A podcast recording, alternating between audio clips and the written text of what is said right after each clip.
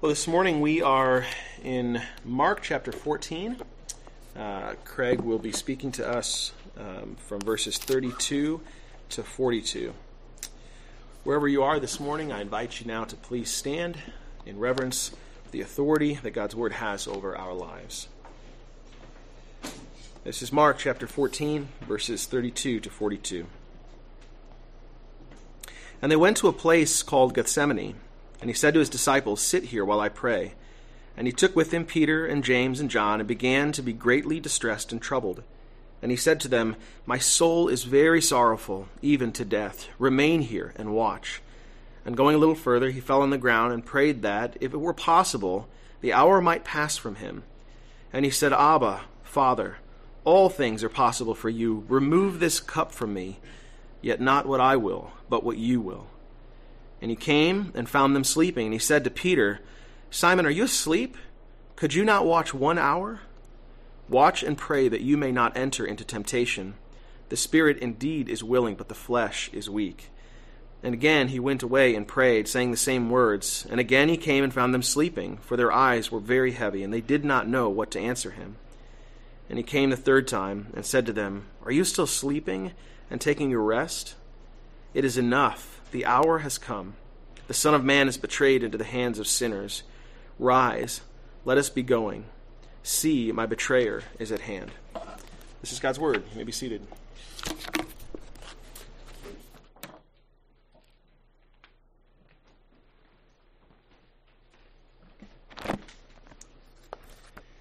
Good morning, everybody. Thank you for sticking with us through all the technical difficulties. I apologize for that honestly, the guys who are helping us out uh, week in and week out, um, the men and the women who sacrifice their time and their, their energy, their resources, they are such a blessing. And so we we do have some some new digs up here. Um, we were talking beforehand. Maybe this can turn into like a green screen, blue screen. They can project me being anywhere I want to be in the world. I don't think we're going to do that. Maybe we can figure out a way to make this more aesthetically ple- pleasing at some point. Um, I am thankful though that we get a little bit more flexibility up here, and uh, of course, my great desire, like Pat he mentioned earlier, we want to be with you guys in person. I know you guys do too.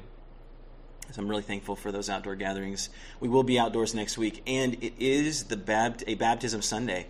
Um, we're going to have several people baptized. We're still tabulating exactly how many people are going to get baptized. If you want to get baptized, please mark that on your Connect card. You're going to find that in your liturgy liturgy guide. Pat told you how to get there at the beginning. I'll just repeat it again. ChristCommunityCU.com. And you click that first button, Sunday Services. Scroll down to where you'll see the YouTube link for our services, and then just below that says Liturgy Guide. You can click that. Um, you'll find in there the, the button for the Connect card. You can indicate your desire to be baptized. We'd love to talk to you more about that. A really significant passage this week. This is a very sober, uh, serious passage as I look out these windows up here on the third third floor, it's uh, appropriate. Overcast, gray, dark. Um, that's kind of that. That is. These are very, very dark times in the life of Jesus, and this may be the darkest of all. One thing that we talked about when we first started with Mark, and we talked on it. We talked about it a couple times. Touched on it briefly. Is that Mark gives us a picture of who the real Jesus is, not a not a Jesus of our own creation or a, an idealized portrait of him or a sanitized portrait. It's who he is, who he really is. And why is that important? Why is it important to get the real Jesus? Because that's the Jesus that changes us. That's the Jesus we really need, him as he really is, not as we would conform him to our own desires. This picture of Jesus in Mark 14, verses 32 through 42, is it's his most emotionally raw moment. Uh, if you if you look at the description of him in this passage, I, I actually had a, a counselor friend describe this as Jesus' anxiety attack. The sheer weight and sorrow, the waves of horror that seem to crash over him, they're causing him to stagger. He physically falls on the ground. This this moment of tension, uh, anxiety, horror, it didn't come upon him suddenly. We can feel it rising um, obviously all the way through the Gospel of Mark, and then more acutely with the moment where that uh, woman anointed his head with oil, and then to Judas setting the plot in motion to betray him, and then to the Passover meal and the promises that he made, the covenant in his blood, and then the promises in turn of the disciples, the, those emphatic promises I will not deny you, no matter what. The tension is rising. And now, here, we, Jesus comes into a garden where a cosmic battle is about to take place. God and sin are about to meet here. Like two fighters entering the ring, and the fate of man is on the line. How appropriate that this epic battle would take place here, of all places, in a garden. God, of course, met sin once before in a garden, the Garden of Eden. Man's fate was on the line then the first Adam fell. He fell in the face of sin and Satan, and death came into the world. Here is the second garden. The second Adam comes in to fight. And again, man's fate is on the line. He intends to rescue and restore. So today is a lesson in fighting. I'm not, I'm not talking about UFC. I know some of y'all out there, you love that stuff. I miss talking, miss talking to some of you guys about that. Today is a lesson in fighting, not that kind of fighting. It's the most important fight of all the fight against sin and temptation. You know, what is sin? Just thinking about this. What is sin? It's disobeying, disobeying God's good law. Uh, why would we ever want to stop sinning in the first place? Why is that an important thing? Isn't that like an old-fashioned idea, maybe kind of a kind of a uptight thing to do? Well, sin separates us from God. Sin keeps us from experiencing and knowing God. And ultimately, it's sin that robs us of true joy and happiness. We have to fight against sin for God's glory, for our joy, for, his, for, for the sake of His name. Today, we're going to see how Jesus instructed us to fight and how He has decisively dealt with sin changing the battle, changing that fight that we face with sin from a losing one to one that we're going to win. Let's pray and ask for his help. Father, you have said that your, your word is um, a sword able to pierce to the deepest parts of our heart and soul. And I pray that you would cut there today. Cut to me. Do a good work in me, Lord cut to the hearts of my brothers and sisters, to this precious flock. Lord, convict us of sin. Open our eyes to your glory. Help us to live in light of who you are. In Jesus' name, amen. All right. Let's, let's take a couple minutes to understand the agony that Jesus is facing. I'm going to reread verses 32 through 34 real quick. And they went to a place called Gethsemane, and he said to his disciples, Sit here while I pray. And he took with him Peter and James and John, and began to be greatly distressed and troubled. And he said to them, My soul is very sorrowful, even to death. Remain here and watch. So let's just quickly set the scene. Passover is done. That hymn that they sang at the end of the Passover meal was sung. The disciples and Jesus make their way to Gethsemane, which is a garden. And now is the moment of betrayal. So, in these final moments, Jesus desires to draw close to his Father in, in prayer. That's what he tells his disciples. And he brings his three closest friends with him Peter, James, and John. Many of you know intense anxiety and fear. You know what that's like. I've had my own experiences with it. The stress that Jesus feels here is of cosmic proportions. It is the greatest anxiety, the greatest fear ever recorded, the most intense situation ever recorded. Each word that's used here to describe Jesus is unique. Each word is so heavy. It says, greatly distressed. It's almost alarmed. He's alarmed at how shocking the situation is. Troubled. His literally that translates to the mind being excruciatingly heavy, sorrowful to the point that he would die. Nothing in all the Bible compares to the excruciating anguish Jesus is experiencing in these moments. You, you might think of Abraham, right? Abraham in the Bible. He's, he has his son Isaac laid out on an altar. His son is bound with cords, the knife held in his hand, stretched above his beloved son, and that knife is about to drop, the anguish of his heart. Or you might think of David weeping over his son Absalom, who is dead. Nothing compares, though, to this. From other gospel accounts, we, we learn that Jesus was so filled with anxiety here, was, the intensity of the emotion was so deep that he was sweating drops of blood. This is the real Jesus. If Mark were, were just out trying to paint some sort of idealized portrait of Jesus as a superhuman, this story would not be here. This is a story. This is a story of Jesus in such extreme torment that it, it wouldn't be invented. It couldn't be invented for someone like Jesus who is claiming to be God and man. Jesus proclaimed again and again that he would give his life as a ransom for many. That was the objective reality. He was stating what was going to happen. It's an objective truth. But before us today, this morning, in these agonizing moments is the subjective reality. This is Jesus' experience. It's recording it's recorded for us Jesus' experience which is so horrific, staggering and overwhelming for him. Let's read verses 35 and 36. And going a little farther, he fell on the ground and prayed that if, if it were possible, the hour might pass from him. And he said, Abba, Father, all things are possible for you. Remove this cup from me, yet not what I will, but what you will. So Jesus walks a little further away from his friends, and he collapses to the ground. And he begs the Father to take away the hour to let it pass. He, he begs him to take away the cup.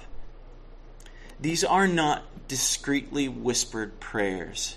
Hebrews 5 gives us a windows into give us a little window into this. It tells us that these are loud cries of agony. What is Jesus doing here? Why would he be begging now for a way to escape God's plan to rescue sinners? Why is he trying to kind of circumvent God's will. At least that's what it looks like on the surface.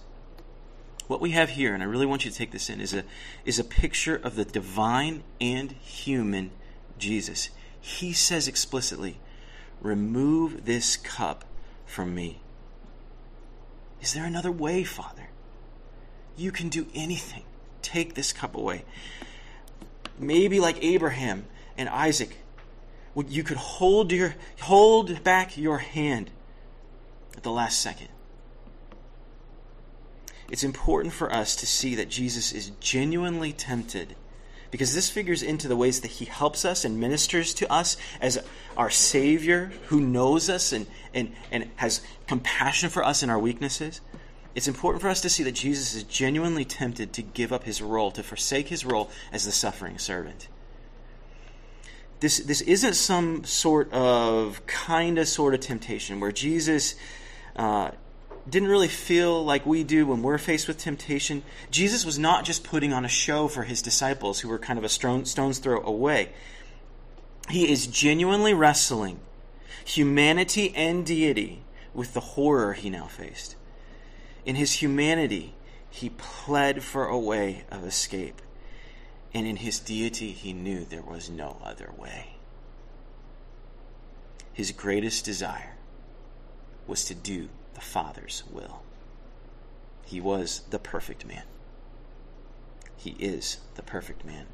Throughout Jesus' ministry, he faced temptations to take pathways to comfort and ease, to short circuit or take a shortcut around things, and he never took it. He doesn't go and he doesn't hear he prays, Yet not what I will, but what you will. Now, there's something really important about this. Something that you might already be thinking, and it's something that we haven't talked about yet. All this is so important. All this gives us windows into Christ. But here's another really important thing that I, I want you to pay attention to. I want you to think about, and maybe you've already thought about it. Why is Jesus that upset What would cause that much agony?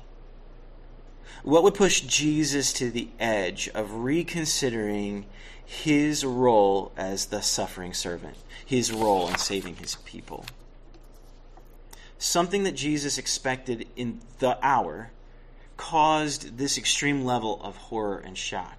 So let me just ask you what do you think it is? What is it? Do you think it is the cross, the Roman wooden cross, that frightened him so much? Do you think that is the crown of thorns being pressed into his head? All these things are horrific. Do you think that's what he's afraid of? Or maybe the whipping?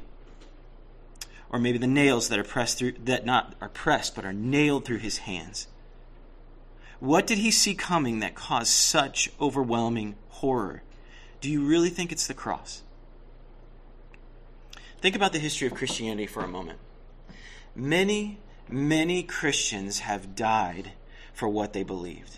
And many died in horrific ways. Some were nailed to crosses just like their Savior. And some, while they were nailed to those crosses, sang hymns of praise to the God who rescued their soul, rejoicing that they were following in the footsteps of their Savior.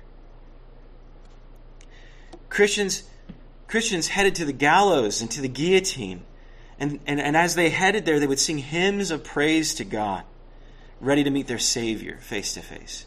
I was thinking about William Tyndale, who was a, a 16th century British scholar and Bible translator. That's what he's most well known for, the Bible translation. If you've got a Bible this morning in English, if you're reading that Bible, that's in large part due to his work. Much of that translation that you use comes from him and his work. He was killed for that work. While tied to a stake to be strangled and then burned, he cried out, Lord, he's, he's getting ready to die. Lord, open the King of England's eyes. His final words were a prayer, not for himself, but for the king's heart to be moved in such a way that it would allow the, the people of England to know the word of God. We could go on and on recounting stories of great encouragement and an incredible conviction to my own heart about the martyrdoms of those who love Jesus, who follow Jesus. But what I'm asking here is do you think that those Christians who died, these torturous deaths, yet with these different attitudes, are somehow therefore more courageous than Jesus? Jesus was not sorrowful to the point of death because of a Roman cross or nails in his hands. So let me ask it again. What was so heavy on Jesus' heart? Listen again to what he says Remove this cup from me. What is the cup? Isaiah 51 tells us it is the cup of the wrath of God.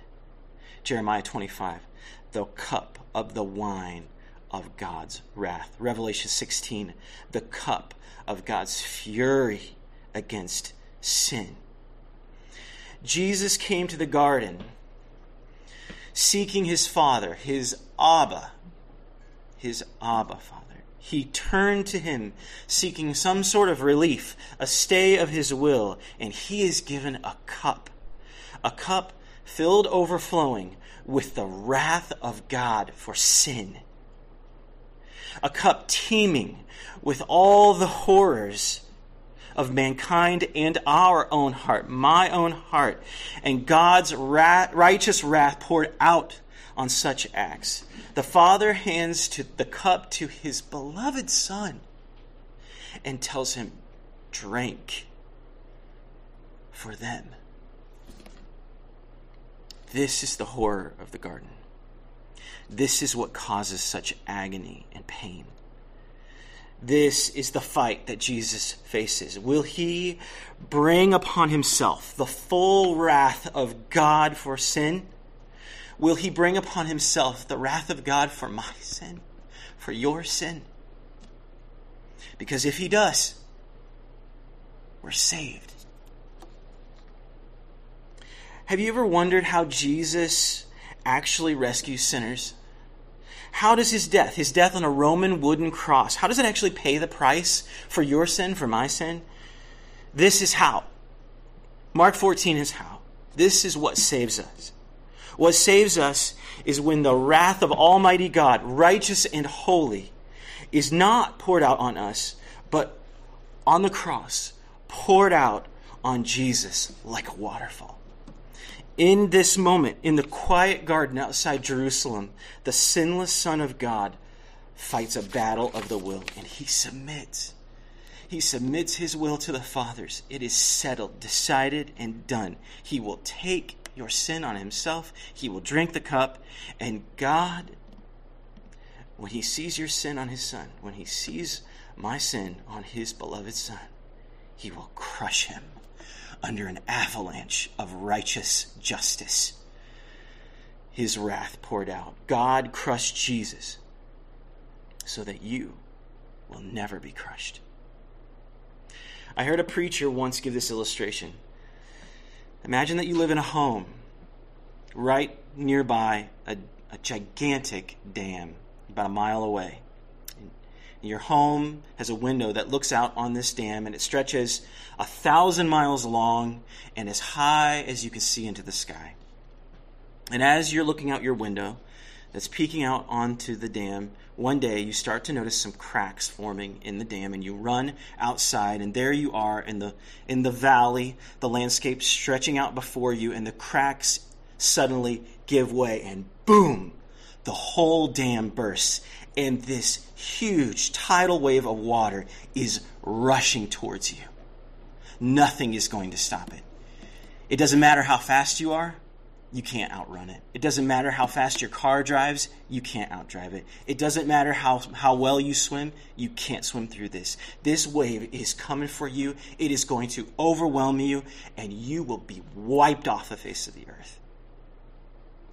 And just before you drop to you drop to your knees. You're waiting for the, the wave to come and hit you. And just before it comes to you the ground miraculously opens up and the water is swallowed down into the earth and not a drop touches your body.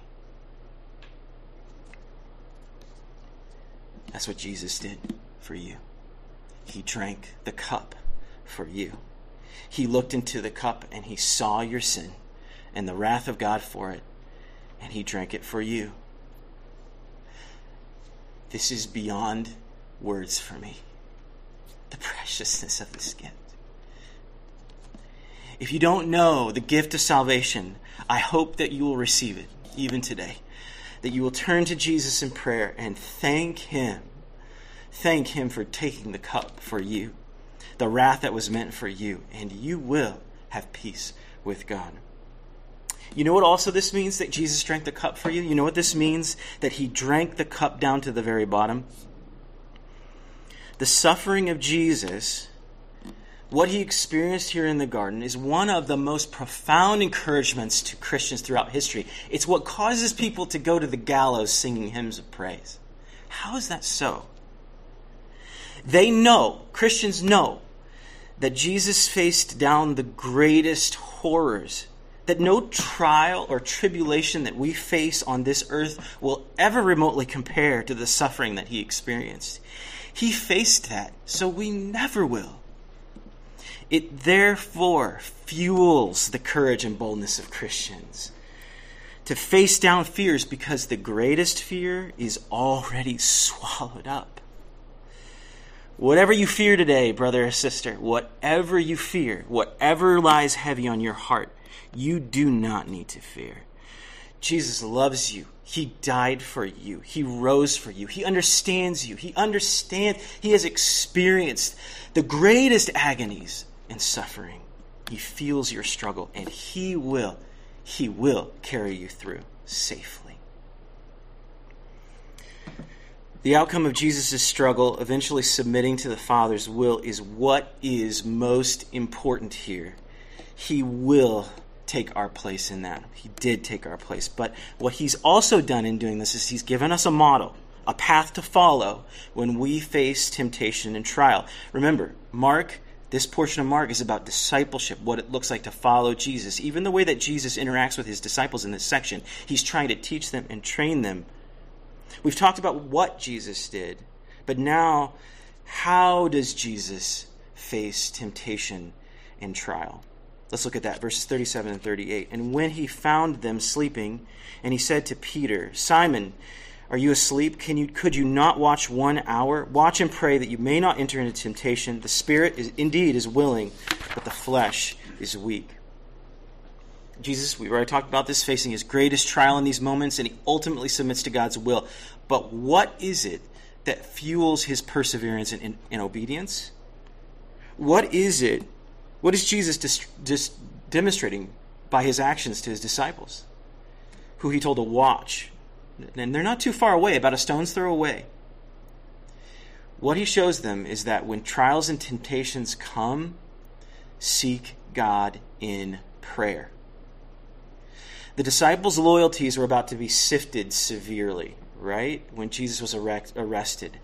How would they be ready? Jesus tells them watch and pray.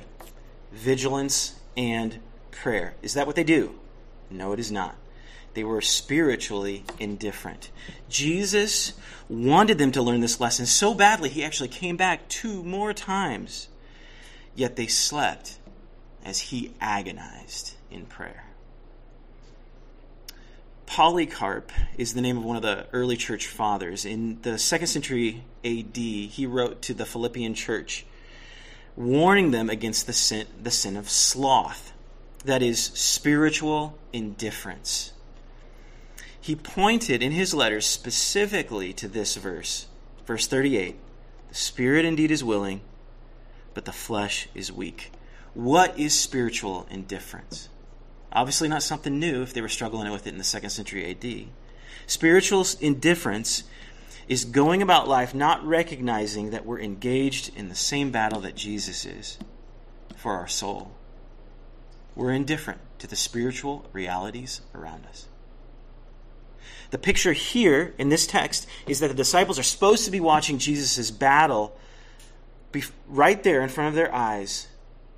But instead of watching Jesus, they're watching the back of their eyelids. They're asleep. Brothers and sisters, the fight for your soul is happening right now. Trials will come threatening to undo us. Temptations are going to come, luring us away from true life, true joy, true happiness.